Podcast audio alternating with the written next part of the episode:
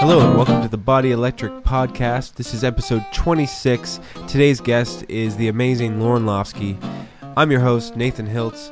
It's a real pleasure to be here today. I'm very excited about this chat. Um, it was the first time I got nervous uh, for doing one of these podcasts uh, because I just just think Lorne is just the ultimate. He's the best. Uh, there's no one that really compares to him, and his artistry is just untouchable. So uh, this was really cool. I think there's a lot of great information here. Um, I hope you like it. Um, I'd like to give a shout out to my former student Stephen Luxton for doing the uh, uh, sound on this one. Uh, some of you had mentioned that the the mix is a little bit low in your headphones, so uh, it should be better this week. Thanks, Stephen, for uh, for checking that out. And if you want to learn a little bit more about me, you can visit me at uh, www.nathanhiltz.com. All right, enjoy the podcast. Bye. Hey, Lorne, how's it going, man? Good, man. Good to see You You too? Yeah. Long time. Yeah, it's been a while. Yeah. Nice to be up here in Newmarket. Yeah. Yeah. Are you are you from Newmarket? No, I grew up in Toronto. Yeah. Oh, okay. I grew up around the Dufferin and Finch area. Oh, okay. And I came up here with my wife. Uh, Ninety-two. 92. Sweet. Yeah. Wow. Yeah. Dufferin and Finch, eh? Yeah. Like I've been close to York University. Oh, yeah. Yeah, sort of in between Bathurst and Shepherd and York University. I mean, I don't know if you know that part of town, like North York. kind of Right. area, Cool. Yeah. yeah. Cool. So. Uh, a lot of changes since uh, Oh, since God. those days, eh? Yeah, well, especially the university. Now the subway's going there, and there's a million new buildings there, and it's it's like a mini city there now. It's Yeah. it's crazy. Yeah, It feels it's pretty city-like up here too. Yeah, it's getting there for sure. Yeah, Yeah. A, lot of, a lot of building. Yeah. Yeah, great. yeah. Cool. Well, thank you for having me over. You know? Pleasure. Yeah. Yeah. Um, so uh, yeah, I thought you know I thought we'd talk a little bit maybe about where you come from musically a little bit. Oh, sure, And, yeah, uh, yeah, yeah. Uh, so w- did you pick up? Uh, when did you pick up a guitar? I think I was about 11 initially, and a friend of mine at the time, his parents bought him a guitar, and of course I had to have one just for that reason. you know, and I took some I took some classical lessons, but I had a lousy steel string guitar. I'll never forget the name of it. It was called a Grange, and I bought it at, you know, Henry uh, Henry and Company or No. Henry's Cameras. Oh, yeah, it's Henry's a camera Cameras. chain, right? Yeah, yeah. Yeah. Anyway, so the original Henry store was at the corner of Church and Queen. It was a pawnbroker, and there's still pawnbrokers along there. Mm-hmm. So I went in there and got that for, um, yeah, the guitar was sixteen dollars. Wow. I mean, it was a piece of junk. Yeah. it was it was barely playable. You know, and I had no calluses. Yeah. and I and I, I went. Uh, I took some lessons with this teacher that was about sixteen, and she. I mean, it's. I think she could play, uh, you know, a few things in the classical vein, and I did the Aaron Shearer, you know, Mhm. the, you know, the Right. Right. you know, for, on and on, and yeah, all all, that all stuff, yeah, yeah, yeah. And ironically, I went back, I went back to the conservatory. Um, oh God, probably like in the very late '80s because I, I wanted to try and get some stronger right hand technique because I Mhm. when I started playing with trying to play with my fingers, I had no idea what to do. It was like complete hit and miss because I was always a plectrum player. you know. Yeah. So, but anyway, yeah. So I, um, yeah, I got the guitar at age 11. Then I got a decent guitar uh, at 13. Just you know, discovered rock and roll. Got a little Sony tape recorder. Tried to lift a few things. I mean, I don't have perfect pitch or anything, so it took me forever to learn anything. Uh, you know, discovered Cream. Played in a garage band. Played at some what they used to call teen clubs.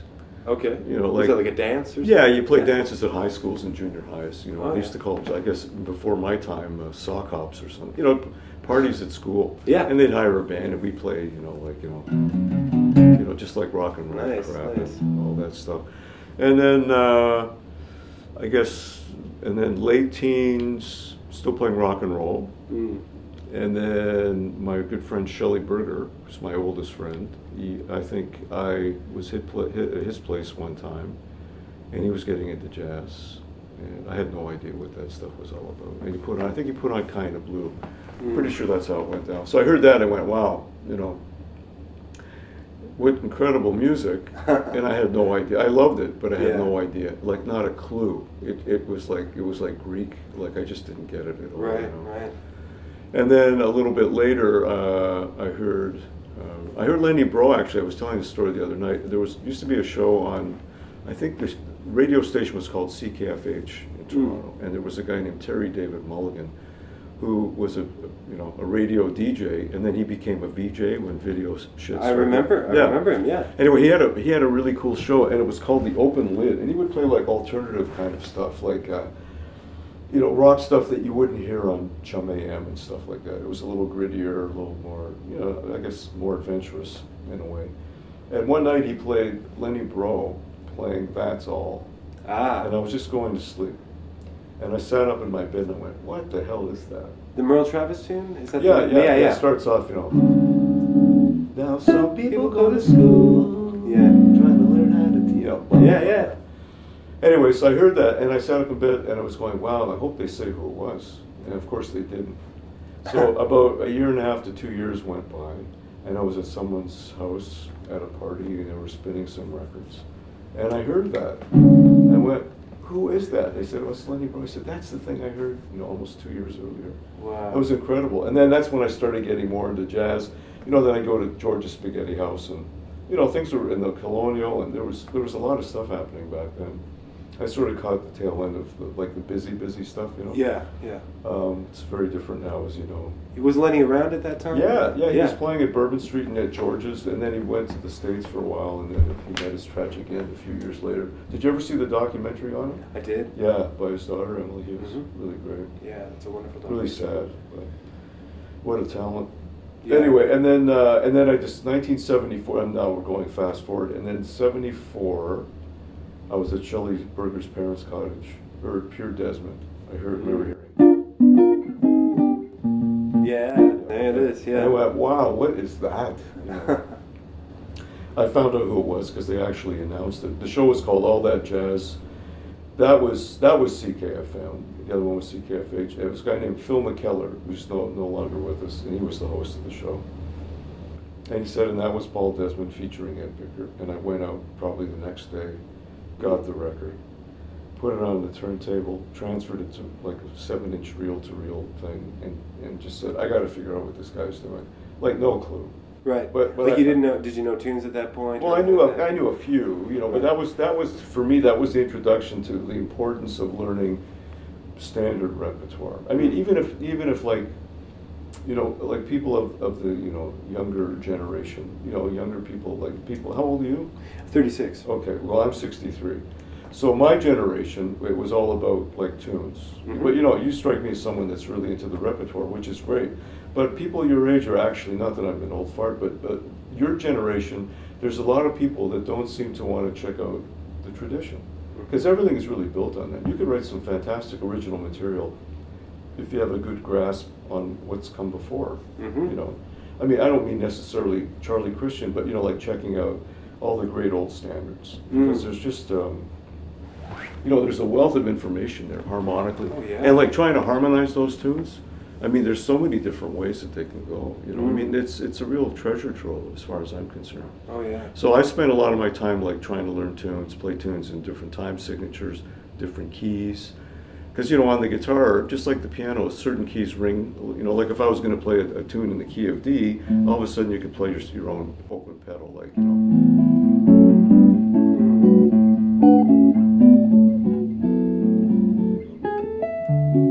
Things just ring differently in different keys. So I'm always looking for different keys. Yeah. Cool. You know, and the other thing too about that, even though this is kind of a side an aside to what we were talking about, but when you play songs in different keys, you also discover things that you wouldn't play if you only play it in the usual key, Mm-hmm. because you wind up sort of following different avenues. Mm. Also, you get different uh, voicing combinations. You Mhm. know, as soon as you play in like a sharp key, you've you've always got at least two open strings that you can use for voicings. Mhm. So right away, you're going to get a different sonority, and that to me is really important. you know. Uh, Yeah, it really refreshes an old tune to Oh, me, like a tune like a tune that I played over and over. Yeah. Just to take it to a different key, all of a sudden I start screwing it up, and I'm like, oh, I didn't know that as well as I thought. Right, but that's see, that's the other thing too. You'll find though, if you wind up trying to do a tune in a couple of different keys and, and discover things along the way, when you go back to the new key, believe it or not, or, you know, or the original key, I should say, you'll you'll discover you'll see other things that you didn't see before Mm. by going through the process of going through other, maybe some different root movements. Mm-hmm. You know, especially like doing like the, the I mean, I don't really I play a little bit of solo guitar on occasion, but but when you investigate that, you know, you you can see all these different pathways. You know, uh, different avenues harmonically that you could explore. Mm. Right. And of course, you have to know the melody like really well. Otherwise, you can't take liberties because you don't know what you're changing. Mm. You know. Mhm. So it's. Uh, So has harmony always really fascinated you? yeah, it has. Yeah. Yeah, yeah.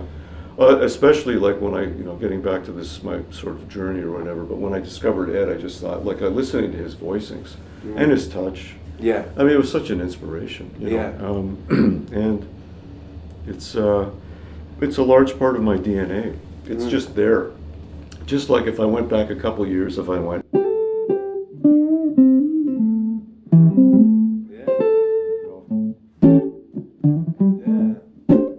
Strange Brew by The Cream, I wanted to be Eric Clapton when I was a teenager. Right. When I heard him play.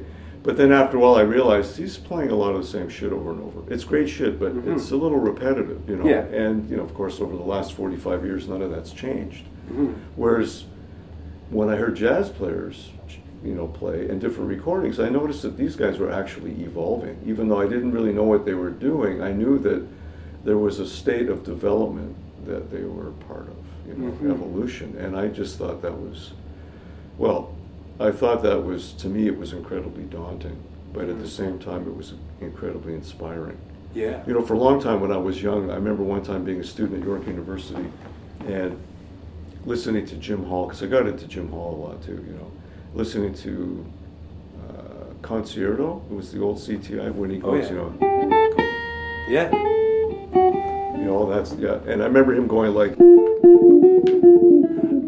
yeah. Yeah. Yeah. sweep the sweep thing, right? Yeah. And I thought, how the hell does he do that? So I was, I'll never forget, I was actually sitting in room 120 in Bethune College by myself, and my hand slipped. And went, and went, went. I said, that's it, that's how he does it. So for the, for the, ne- yeah, yeah, yeah. And he got that from Bill. Bill. Yeah, because Bill on, uh, on Minority, Bill does something like, Right. you know, something Right. similar to that, you know.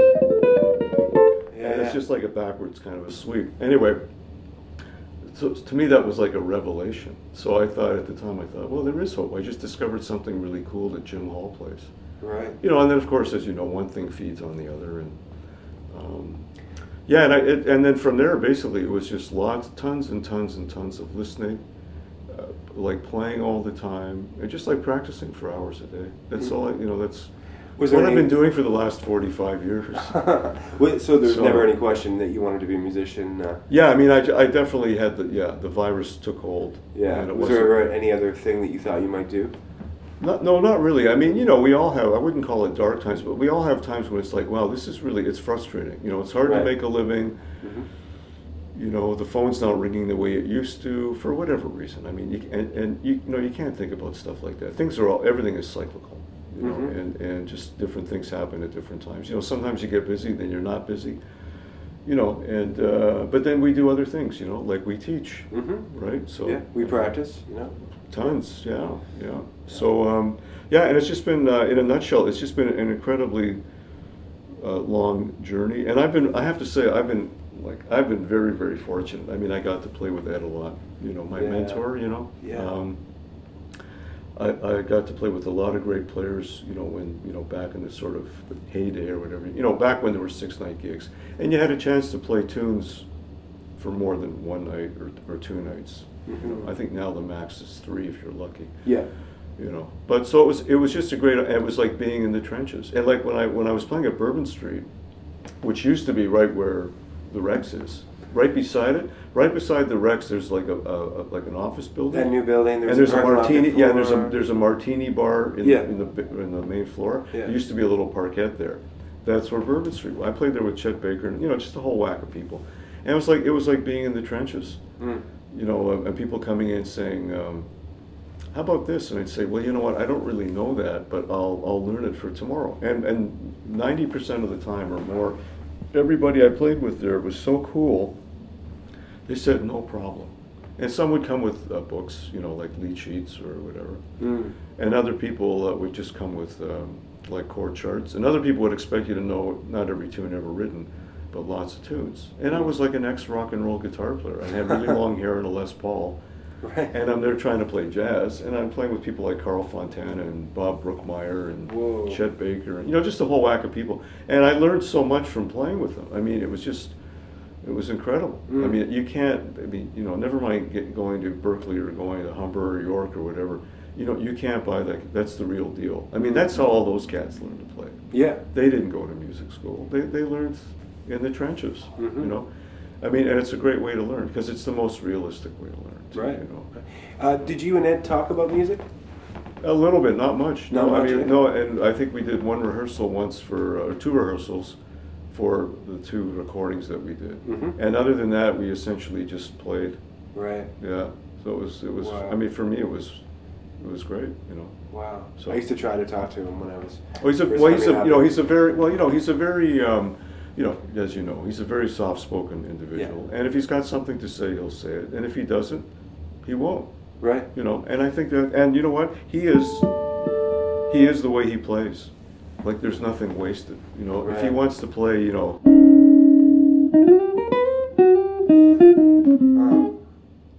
Um, you know, yeah. you know, he, he'll just do that. Like it's like you know, melody and, and beautiful voicings and all that stuff. And he won't fly all over the place like uh, Jimmy Bruno or. You know, there's a lot of guys around, and not just on the guitar. I mean, we happen to be guitar players, but there's a lot of people around that have copious amounts of technique. Mhm. And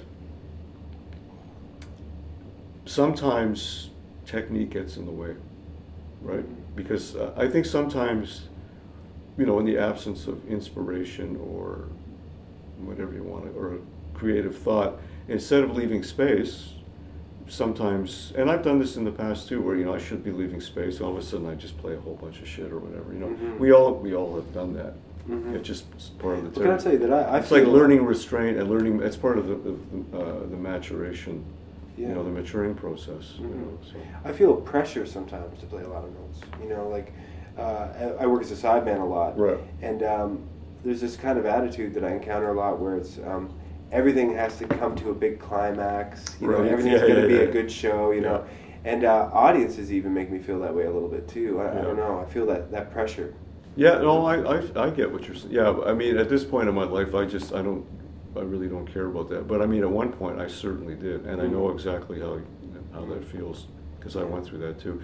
Now, as I just shut my eyes and whatever's going to come out is going to come out, and if I feel like playing a whole whack of notes, I will, and if I don't, I won't. Right. You know, I mean, I don't always like what I play. Most of the time, I don't really like what I play, but I can deal with that now.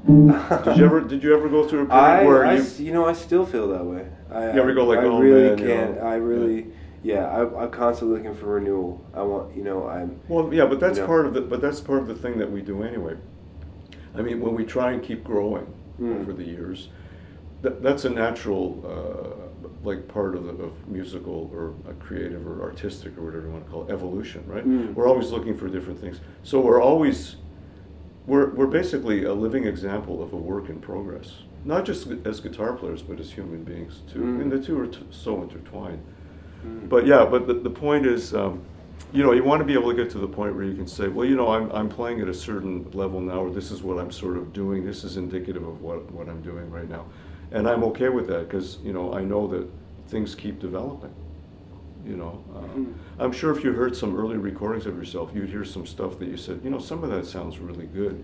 Right. Right. And Yeah. then, and then Yeah. other stuff you say, well, I don't do that. I don't do that other stuff anymore. But um, it doesn't matter, you know, Yeah. because it's just, it's just, you know, it's it's sort of like a river or whatever. It, it just, you know, hopefully the journey, like things keep moving. Yeah. Right. We don't want to stand still. Mm. You know, we, that's one thing we don't want to do. If we do that, we'll be like a, a boulder. We'll be inert. you know. Yeah. We won't. You know, it's just like we're there and we just we're taking up space. Yeah. Right. Well, let's play some. Yeah, yeah, Let's yeah. play something. What do you want to do?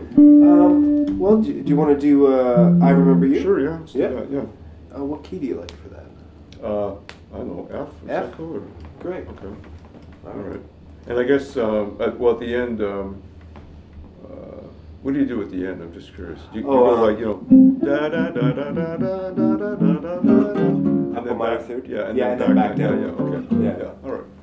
Glad we had this. no, because, yeah, no, because some, you can go up one more too. I've heard that. Yeah, yeah. And then you wind up on F sharp seven, which takes you just back to the F, but, oh, brilliant. yeah. Well- we don't have to do that. So we'll, let's we'll just play and see what. Maybe happens. tomorrow night I'll do that. I'll yeah. go home and practice. Oh, whatever. Yeah. yeah. That's just for the tag. Okay. Yeah, wherever uh, you want, want it. Uh, want the line, the chords? You, I'll take the chord. You, you okay. Play the okay. One, two, one, two, three.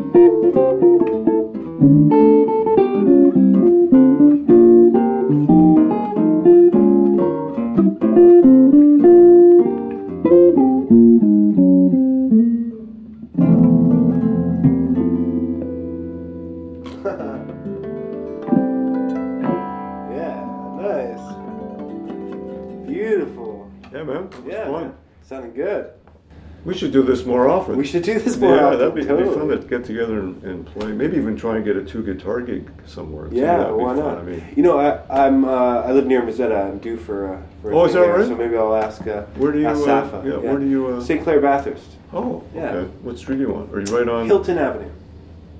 Oh yeah, yeah. One block that. Yeah, east yeah, of uh, yeah. So I can actually walk if I have a gig at Casa Loma or if I have a gig at Mezzetta, I can walk to work, which is kind of cool. Mm-hmm. Kind of like that. Nice for a change instead of driving. All I do is drive, man. Well, especially being up here, you Oh yeah, I feel a lot it. of miles on the car. So, anyway, So um, you know, I wanted to talk a little bit about the right hand that you, you brought up earlier. yeah, yeah. Um, you know, um, I've thought about that a bit too, uh, but I find it so hard to get lines happening uh, with with uh, fingerstyle. Well, actually, I, I don't- yeah. Why don't you? I'm curious. Why don't you show me? Like, what do you do when you play lines with fingerstyle? Though? Um, so Like, I, you I, do- I leave with my middle finger.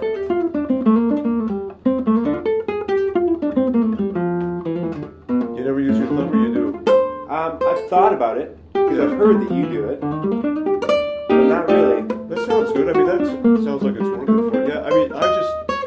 I'm not sure why I do this, but uh, although someone told me this is actually what lute players do. It's like. It is. Yeah. Uh, well, don't they turn it around Uh, though? that, There's uh, an opposite. Uh, yeah. Well, maybe I, I don't know. But, I think you're right. Yeah, yeah. There is. Yeah. Yeah. But the thing I the thing I like about playing with the uh, with the thumb pick is it puts my hand at a different angle, and that way I can also you know sometimes you play a note and then you'll get this um, uh, extra harmonic that you don't want. You know if you did this, if you go like, and then you get these other notes or this, you know, Oh yeah. or you do this. Right, right. Like an So- artificial. yeah, harmonics yeah, that you don't, but you don't necessarily, or sympathetic harmonics, I guess, Mhm. that you don't really want. So when I, like, if I play with just my fingers, my hand's at a different angle, and I don't like the angle it's at, and Mhm. I can't do any of that dampening. Not to get this kind of sound, but just to dampen anything I don't want to ring. Mm. The other thing is I can get more speed. Uh, not that it's about playing fast, but more articulation when I play with the thumb and my first finger. And I, this is, I mean, that's sort of my go-to for eighth notes. You know, like.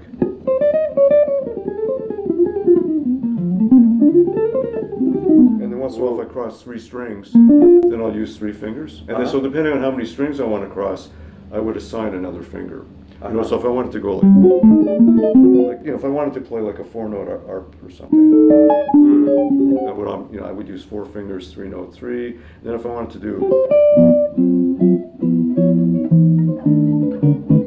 then I would incorporate different finger combinations. But for the linear, just the main eighth note thing.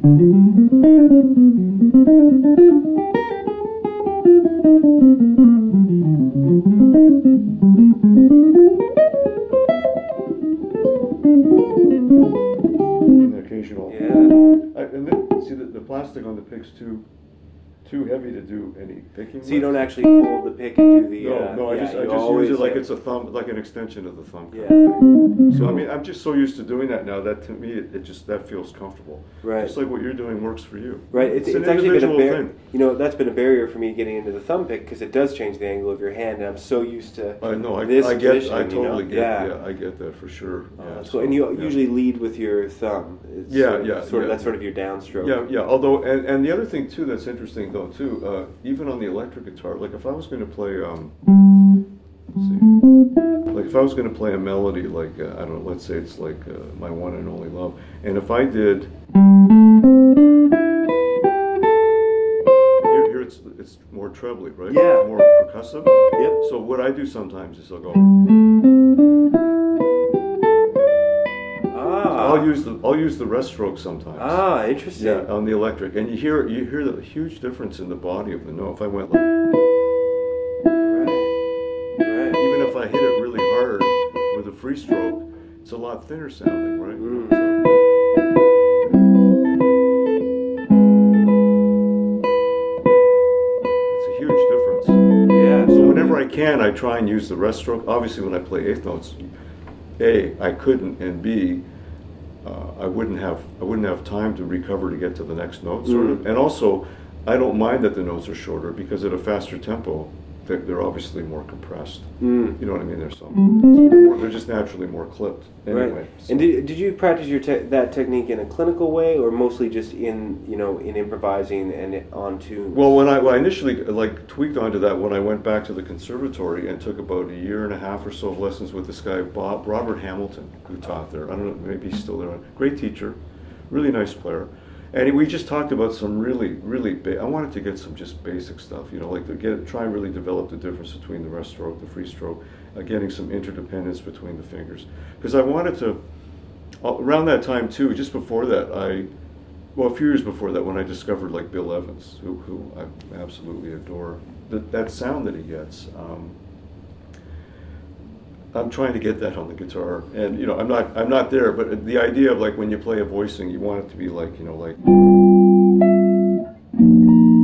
where everything just, every, everything comes out nice and evenly. All the voices speak evenly, you know. And also to develop the independence of like, uh, um, like I could play a melody or uh, try and play a melody at a certain volume if it's uh, trying to. So whatever the volume of the melody note is, I want to play the harmony quieter. Mhm. So I could start off something like this, you know. Mhm.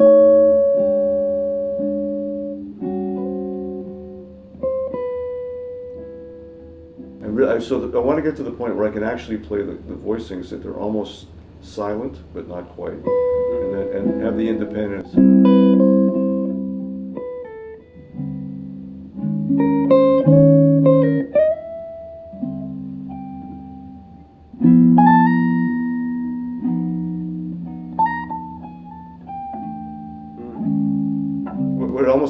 Almost sounds like there's two people playing it, Yeah. like where the, where so where the, the the accompaniment is is really subordinate to the melody, Mm. and it, and it, it, it there's enough contrast dynamically between the two. Now, of course, if we're playing "I Remember You" and it's in you know and the tempo's kind of up and there's a drummer like kicking ass, Yeah. well that goes out the door. Yeah. But when you're doing a ballad or you're doing an introduction to a tune, it's good to be able to kind of call upon that technique. Right, and control those. Yeah, that's what I mean. Like, and, and that's and that's that. Like, no volume pedal, no effects, no nothing. It's just hand, Mm. you know. And to really get really get into that kind of sound, and it's, I mean, it's really hard. It takes years. You know, Yeah. You know, I'm still working on it for sure. Absolutely. So you know, That's beautiful. yeah, just trying to get a nice, rich sound. You know, there's moments where you, do sound like a piano. I, I've been listening to uh, this new Barry Elmes record. Oh, yeah. And some, the, I forget which tune it was. Uh, think you've got the first solo. Uh, there's some horn backgrounds on there. But just for that first few notes, I'm like, that sounded like a piano. Like Little Sunflower, maybe, or something Maybe, like that. I'm or- not sure. Yeah. Yeah, but anyway, that, yeah, that's the thing that I've been I've, I've been uh, trying to go, and also like another great example of that as a guitar player. I mean, Ed would get those sounds too. Like when he did this thing on um, um, that's on Squeeze Me of his solo. Right. And same thing. It, it, for every once in a while, it sounds like it's almost like an electric piano. Yeah. Just again because everything it, everything's so even. Yeah. in the voice. And it has something to do with the voice that you're using too. Like there seems to be like a bit of a separation between Right. Yeah. notes yeah. and, like wider yeah, sort of. Yeah. voices. Exactly. Yeah. Yeah. Like one of the things that yeah, just like that. Yeah. Totally. Totally. Yeah. Yeah. Like one of the things that that uh, I remember uh, hearing Lenny do. And I I show my students this, and it, he was actually it was ingenious what he did. And just like a brief example, if he um, if I took this shape, which of course we both know, and uh, I decide to take like get rid of the D, pretending that that's the root, and I'll play it here. Like I'll play it on the A, D, and G string. So all of a sudden now I've got two, three, or two other strings I can play harmony notes with, or linear notes. You the fourths and moved them Right, yeah, and then I'll, then I can go on more. Yeah. Yeah, and of course, if you have a cutaway, I mean, you can't do it on that thing, but but you can do it on your electric. You've got a cutaway on your electric, don't you? I do, yeah. Yeah. Yeah. So anyway, if I did like the standard uh, chordal shapes for this and then this and this, well, that's just the makings of a two five one, right? Two Yep. five. Yeah. So if I go here, Mm. and then again, we're trying to sort of have the melody almost sound like a singer, you know, like Mm-hmm. Yeah.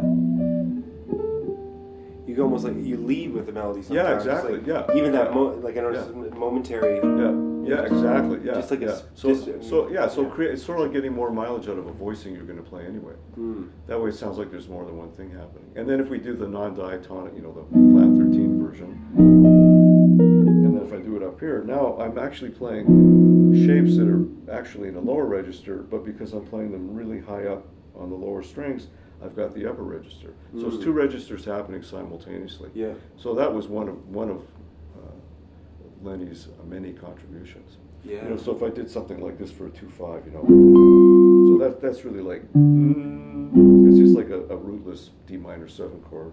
You know. Sorry. So I got like uh,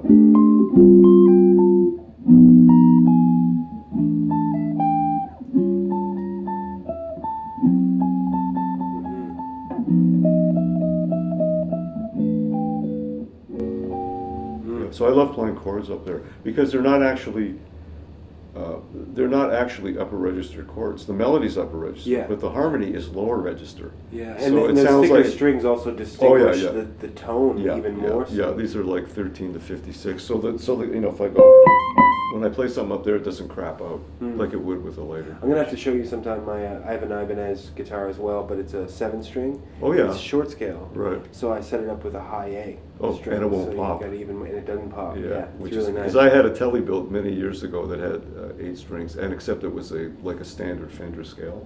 oh yeah. And I was going up and up and up. And Never I- happened, right? No. So I thought, so I, I made it a G on top. So it still worked out okay. Okay.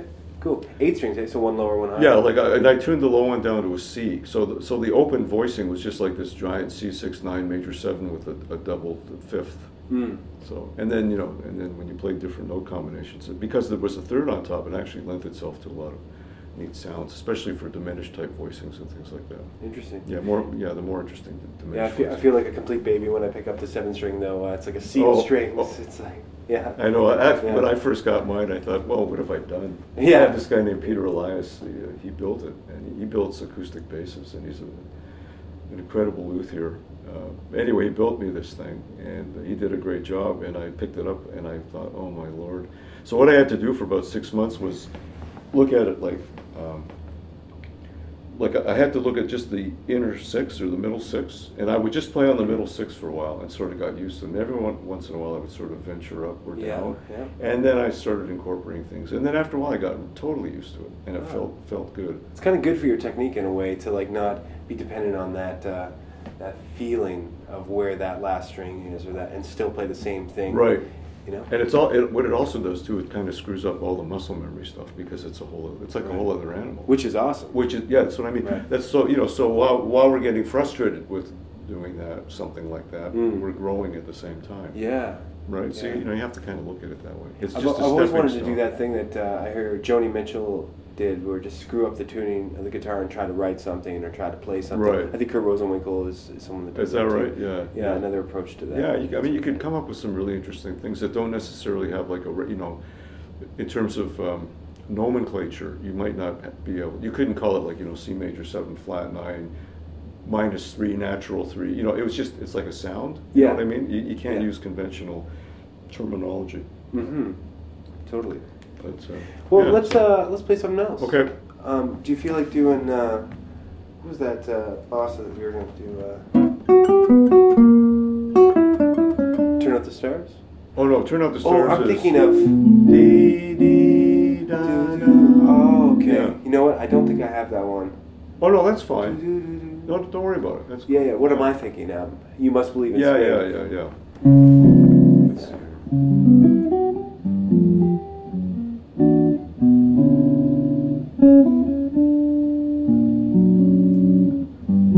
I'll try that. You want to do that? well, yeah, I mean, I might make the odd mistake, but I'll, I'll give it a shot. Okay. Yeah, Cool. it's jazz. Thank you. Yeah. You want the line or? Uh, Or- no, you, do- you can do Okay, all right. Yeah. Yeah. Uh, where, what tempo do you want? Like, Um, yeah. You want to swing it? Oh, what were you? Or I did you want? Latin, but uh, Well, we can do it like that if you want. no, swing is good. Yeah. Okay. let's I. I, my favorite version is Bill Evans' version, and he Right. plays it as a swing. Yeah, too, let's do that. I guess I'm a little biased that way. I don't know. yeah, so- no problem. But, okay. One, two, one, two, three, four.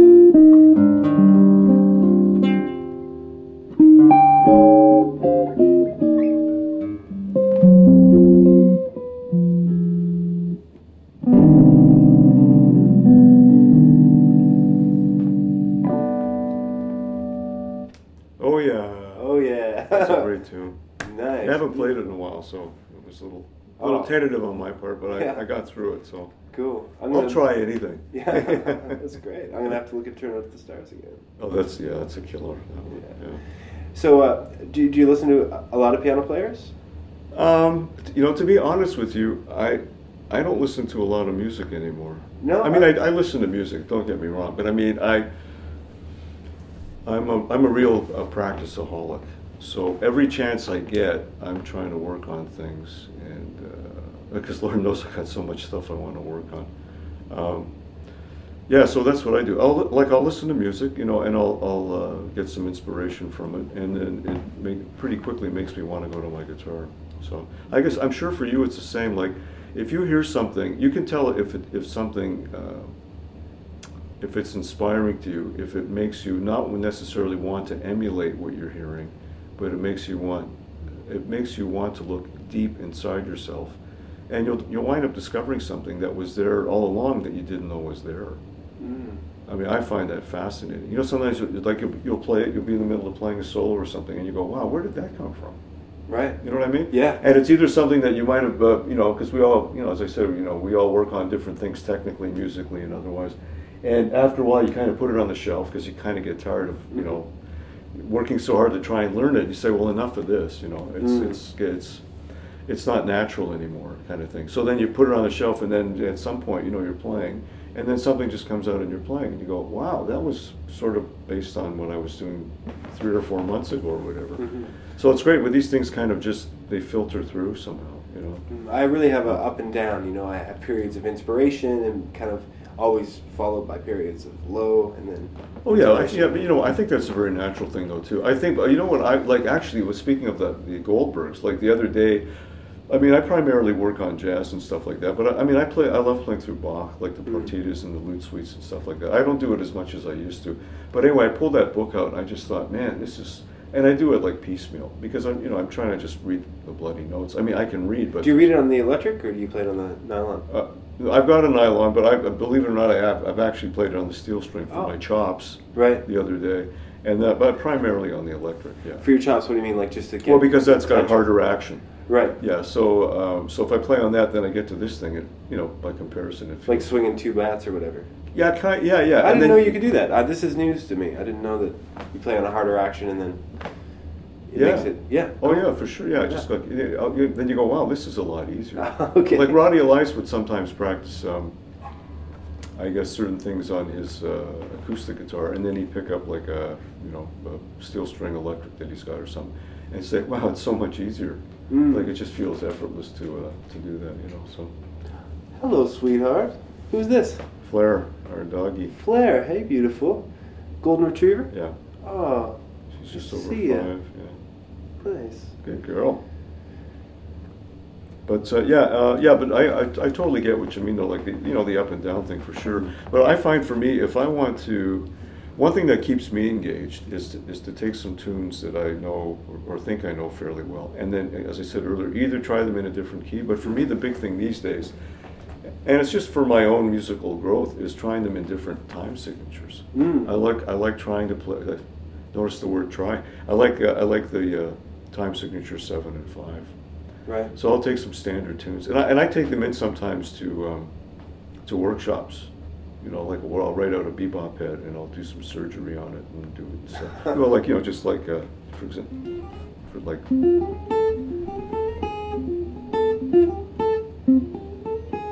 three, one. So it's seven four, Yeah, right?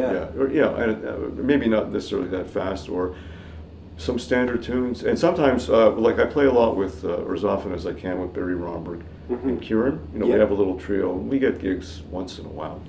Mm. Um, and sometimes I'll just I'll say, let's do Dolphin Dance in five, or let's do whatever.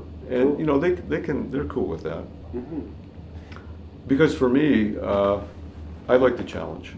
You Mm. know, I like to be able to go. You know, like let's see.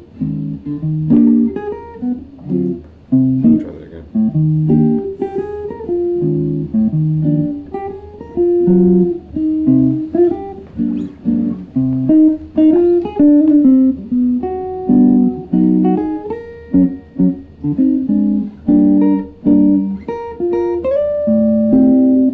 Yeah, then you have to Yeah. paraphrase the melody and Sure. yeah. So it's so it's cool. So it gets you out of the box. Mm.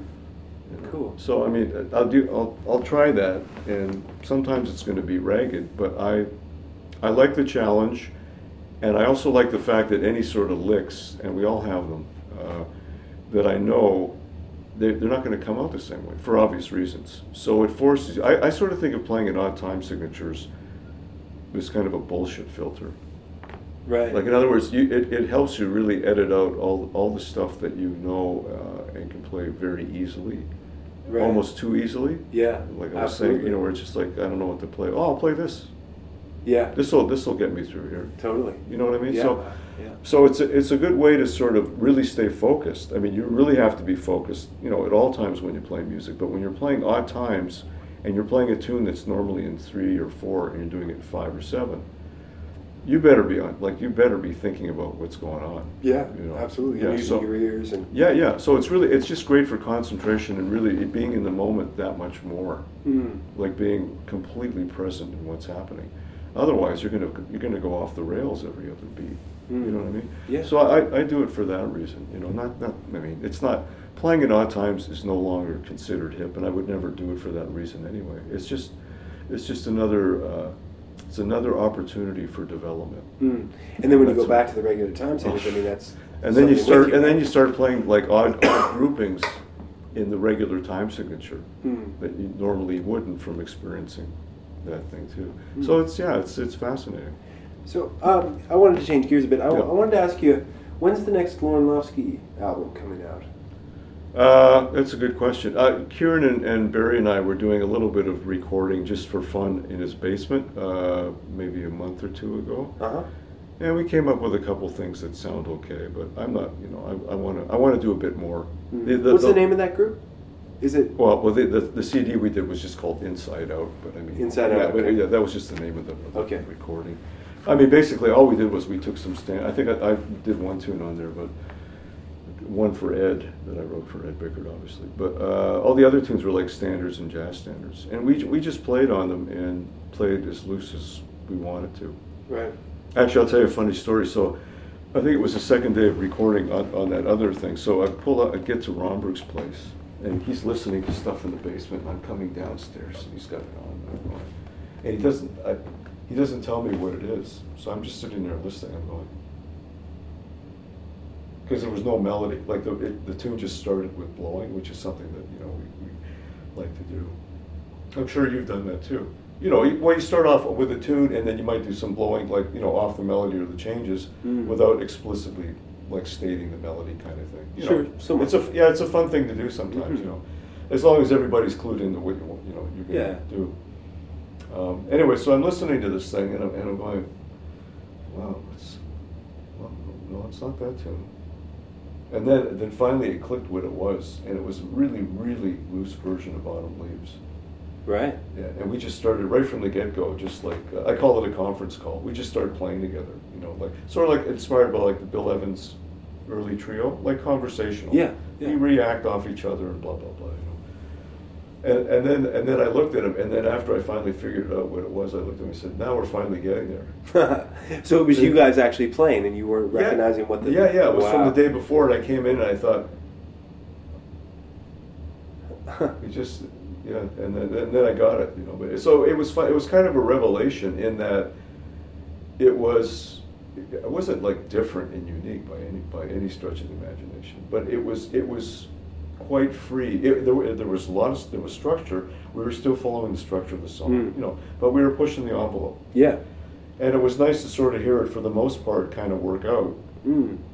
and not have it so uh, it was it was more implicit as opposed to explicit. In other words, uh, you know, I wasn't being hit over the head with chord tones or arpeggios or like really sort of stereotypical licks or whatever. It was, but still based on the song. Mm. But, but just the framework was like sort of stretched and. you know. That's something that always excited me so much about your group with Kirk MacDonald. Oh, I Um, love playing with you Kirk, know, yeah. when I when I was coming up, that was the band to go see. You know, and uh, the Atlantic Sessions is, Right, is to right. me and my generation, real classic Canadian album. Like that's the Oh, sound of well, that. that- oh, wow, that's interesting. I mean, when we got Yeah. a, I got a hold of that when I was maybe eighteen or nineteen, and just Wow. that was wow. you know, uh, but you would lose me. You know, sometimes, and I wasn't used to being lost so much. you Right. know. Well, you know what? Speaking of that, uh, you know the album that Bill Evans did. Well, he did a, uh, he did a few with Eddie Gomez, but uh, I think the first studio album that was just a duo, and I'm sure you've heard it. It's called Intuition. Intuition. Yeah, yeah. Who's the uh, bass player? Eddie Gomez. Eddie Gomez, Yeah, it's just okay. the two of them, right? Yeah, yeah, yeah. And they do Invitation on it. They do uh, this beautiful tune by Mercer Ellington called Blue Serge that I quite like. Uh, Hi Lili, Hi Lo, Falling Grace. Mm. Uh, a beautiful tune that I haven't heard anybody else play called "The Nature of Things." You should get, you should check this thing out. I will, yeah. I'm sure it's on YouTube. Um, everything's on YouTube. You should buy it on uh, Apple Music, right? So Oh yeah, oh yeah, sorry, yeah, yeah, or. Spotify, yeah, yeah, right. yeah. Uh, but anyway, so I remember, so there's a tune on there called called uh, "Are You All the Things." I'm sure you can figure out what it's based on. Sure.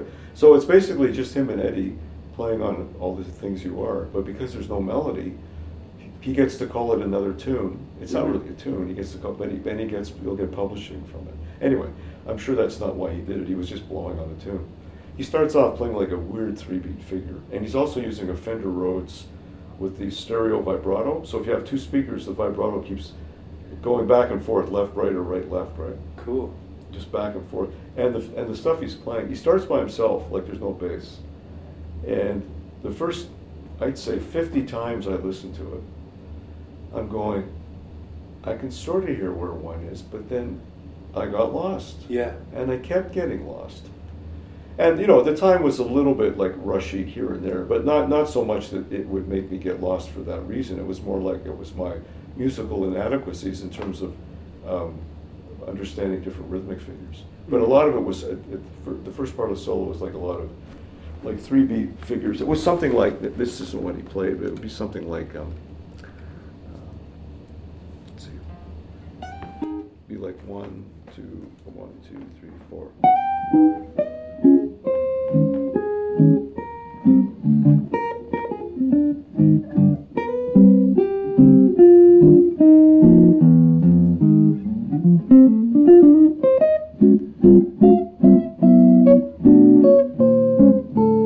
Like it kept, he took these three beat figures like to the nth degree, Mm. and then he would sometimes stop the phrase and then come back in in a different spot, you know, still following the structure of the tune with another three beat figure. And just his inner feel of the time. Totally, yeah, yeah, so yeah, yeah. And he never worked uh, at that stuff with a metronome. He just he did it just from playing and a lot of you know just uh, he did it yeah from a totally uh, intuitive, organic approach. Mm. Anyway, I remember listening to it a whole whack of times, going like, "What the hell is this guy doing?" And then finally, one day it clicked, And that was my introduction to three beat figures, you know, like the standard dotted quarter, one, two. Mhm. Dee da da da dee da. And then he made it so malleable. Plus, he threw in all these other great lines and all this, all these approach notes everywhere, and it was just like wow.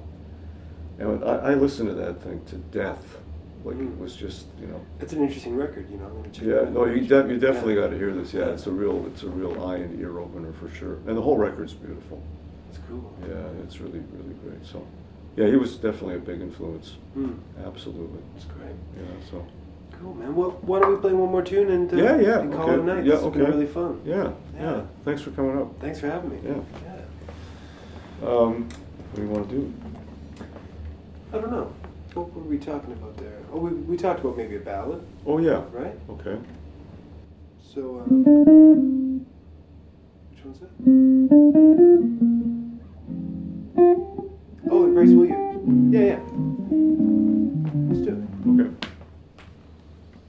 Yeah, the, the, the, there's a good example of like a, like a, for reharmonizing things, you know, like um, do dee da do do dee do dee dee,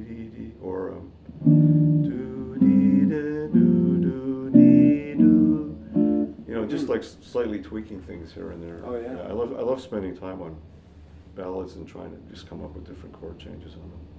It's cool. Yeah. Do you Right. want to maybe take the first half uh, on your own?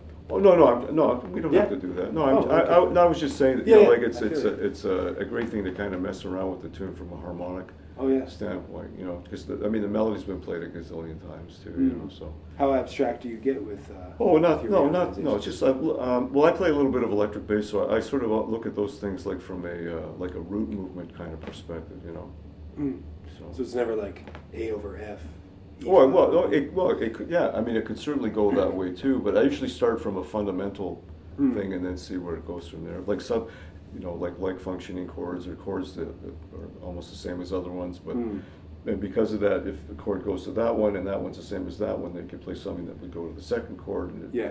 you know, gives you a different permutation. And your melody is this, so you get Right. this available. Exactly. I feel like Ed, Ed and Don Thompson really had that down. They had a whole kind of system Yeah. where they have a Yeah. whole system. It's cool.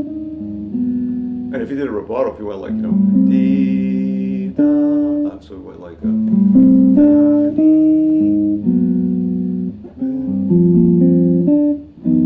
Ooh.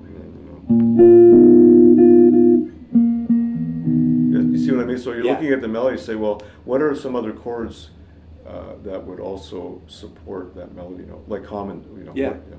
So that's the other thing, like a lot of things where the melody is going to be common to other voicings. Or if, if, and then if you do a rubato, you're like,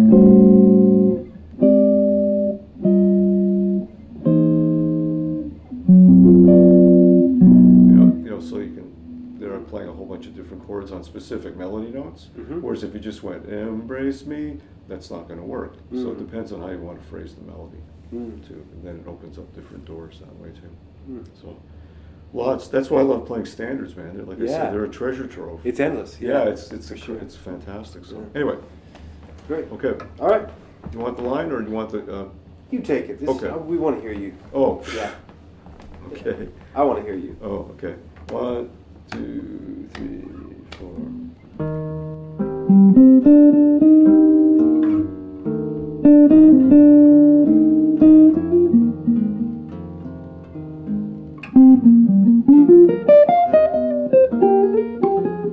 Oh,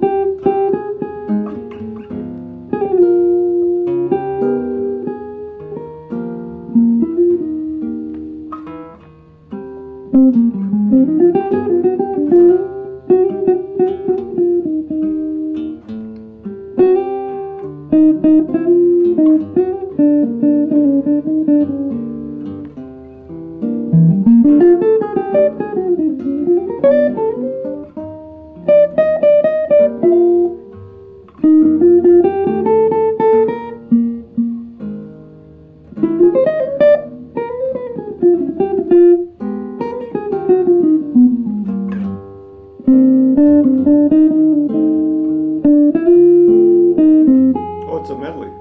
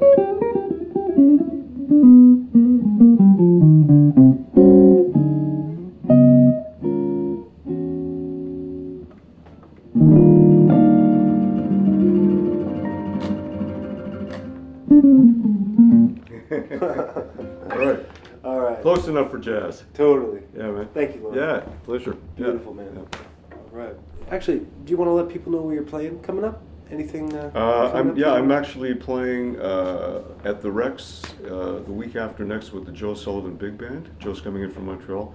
And then I'm playing in a quintet with him the same week Nice. Yeah, and then uh, that'll be, I guess, Wednesday and Thursday, and then the Saturday we'll be out at the Jazz Room uh, in Waterloo. Okay. Yeah. So. Great. So watch Yeah. out for that. Yeah, man. Thank you. Thanks, man. All right.